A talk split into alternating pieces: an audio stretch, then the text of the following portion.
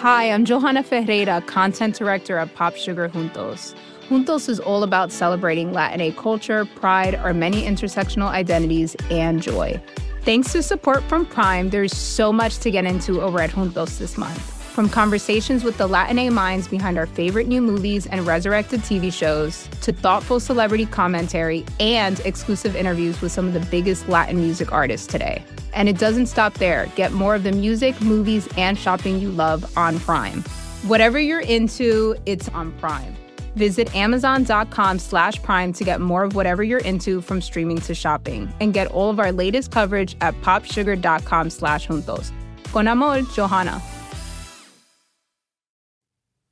Chapter 7 I got hold of Mrs. Grose as soon after this as I could, and I can give no intelligible account of how I fought out the interval. Yet I still hear myself cry as I fairly threw myself into her arms. They know. It's too monstrous. They know. They know. And what on earth? I felt her incredulity as she held me. Why, all that we know, and heaven knows what else besides. Then, as she released me, I made it out to her, made it out perhaps only now with full coherency, even to myself. Two hours ago, in the garden, I could scarce articulate. Flora saw. Mrs. Grose took it as she might have taken a blow in the stomach. She has told you, she panted. Not a word. That's the horror. She kept it to herself. The child of eight. That child. Mrs. Grose, of course, could only gape the wider. Then how do you know? I was there. I saw with my eyes, saw that she was perfectly aware. Do you mean aware of him? No, of her. I was conscious as I spoke that I looked prodigious things for I got the slow reflection of them in my companion's face. Another person this time, but a figure of quite as unmistakable horror and evil. A woman in black, pale and dreadful, with such an air also, and such a face, on the other side of the lake. I was there with the child, quiet for the hour, and in the midst of it, she came. Came how? From where? From where they come from. She just appeared and stood there, but not so near. And without coming nearer, oh, for the effect and the feeling, she might have been as close as you. My friend, with an odd impulse, fell back a step. Was she someone you've never seen? Yes, but someone the child has. Someone you have. Then, to show how I'd thought it all out, my predecessor, the one who died. Miss Jessel. Miss Jessel, you don't believe me? I pressed. She turned right and left in her distress. How can you be sure? This drew from me, in the state of my nerves, a flash of impatience. Then ask Flora. She's sure. But I had no sooner spoken then I caught myself up. No, for God's sake, don't. She'll say she isn't. She'll lie. Mrs. Grose was not too bewildered instinctively to protest. Ah, how can you? Because I'm clear. Flora doesn't want me to know. It's only then to spare you. No, no, there are depths, depths. The more I go over it, the more I see in it and the more I see in it, the more I fear. I don't know what I don't see, what I don't fear. Mrs. Grose tried to keep up with me. You mean you're afraid of seeing her again? Oh, no, that's nothing now. Then I explained, It's of not seeing her. But my companion only looked wan. I don't understand you. Why, it's that the child may keep it up, and that the child assuredly will, without my knowing it.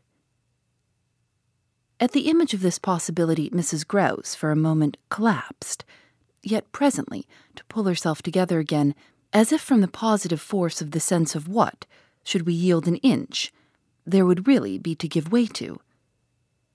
Dear, dear, we must keep our heads. And after all, if she doesn't mind it. She even tried a grim joke. Perhaps she likes it.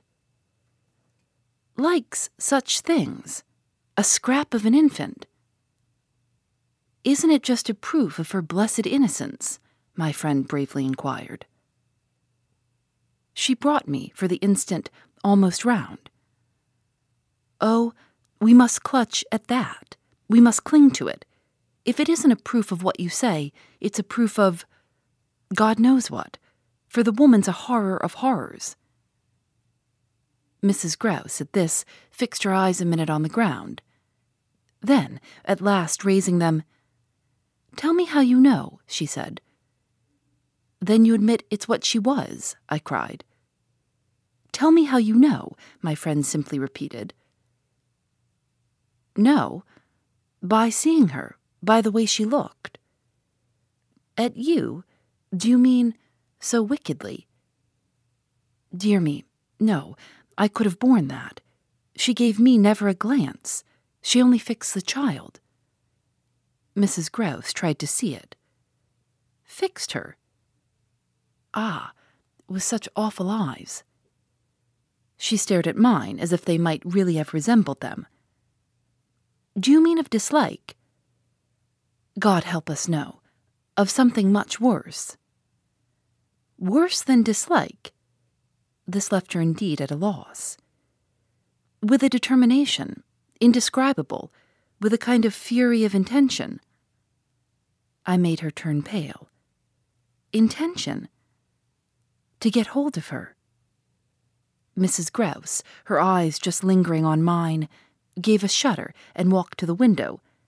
And while she stood there, looking out, I completed my statement. That's what Flora knows. After a little, she turned round. The person was in black, you say? In mourning, rather poor, almost shabby, but yes, with extraordinary beauty. I now recognized to what I had at last, stroke by stroke, brought the victim of my confidence, for she quite visibly weighed this. Oh, handsome. Very, very, I insisted. Wonderfully handsome, but infamous. She slowly came back to me. Miss Jessel was infamous. She once more took my hand in both her own, holding it as tight as if to fortify me against the increase of alarm I might draw from this disclosure. They were both infamous, she finally said. So, for a little, we faced it once more together, and I found absolutely a degree of help in seeing it now so straight. I appreciate, I said, the great decency of your not having hitherto spoken, but the time has certainly come to give me the whole thing. She appeared to assent to this, but still only in silence, seeing which I went on, I must have it now. Of what did she die? Come, there was something between them.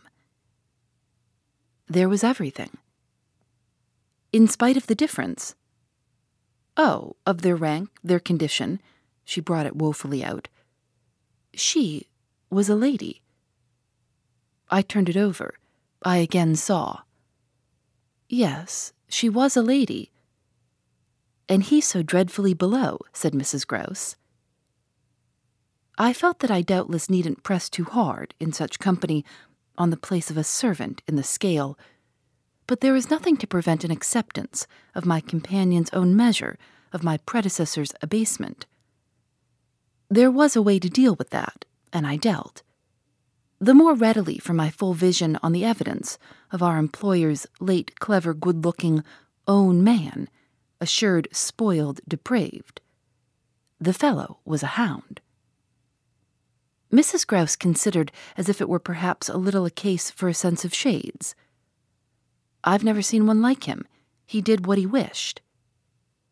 With her, with them all.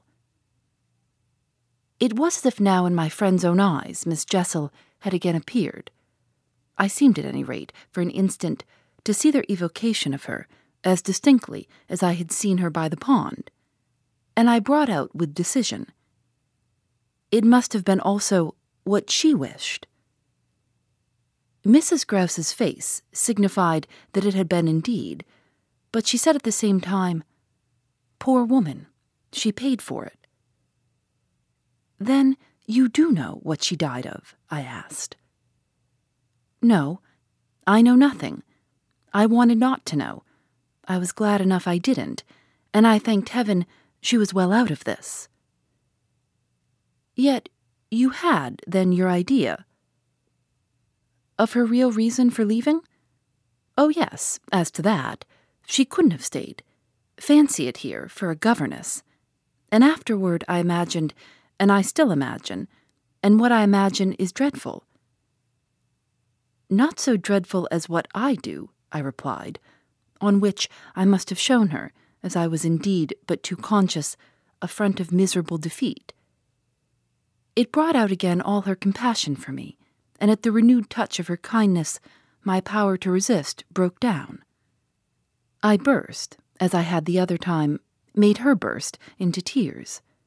She took me to her motherly breast, and my lamentation overflowed. I don't do it, I sobbed in despair. I don't save or shield them. It's far worse than I dreamed. They're lost.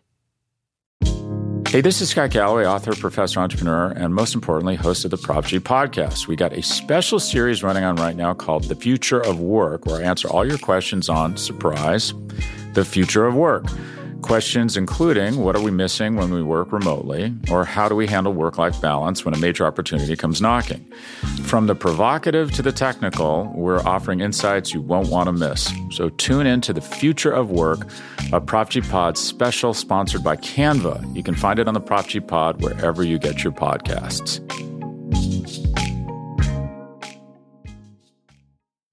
Phoebe Reads a Mystery is recorded in the studios of North Carolina Public Radio WUNC.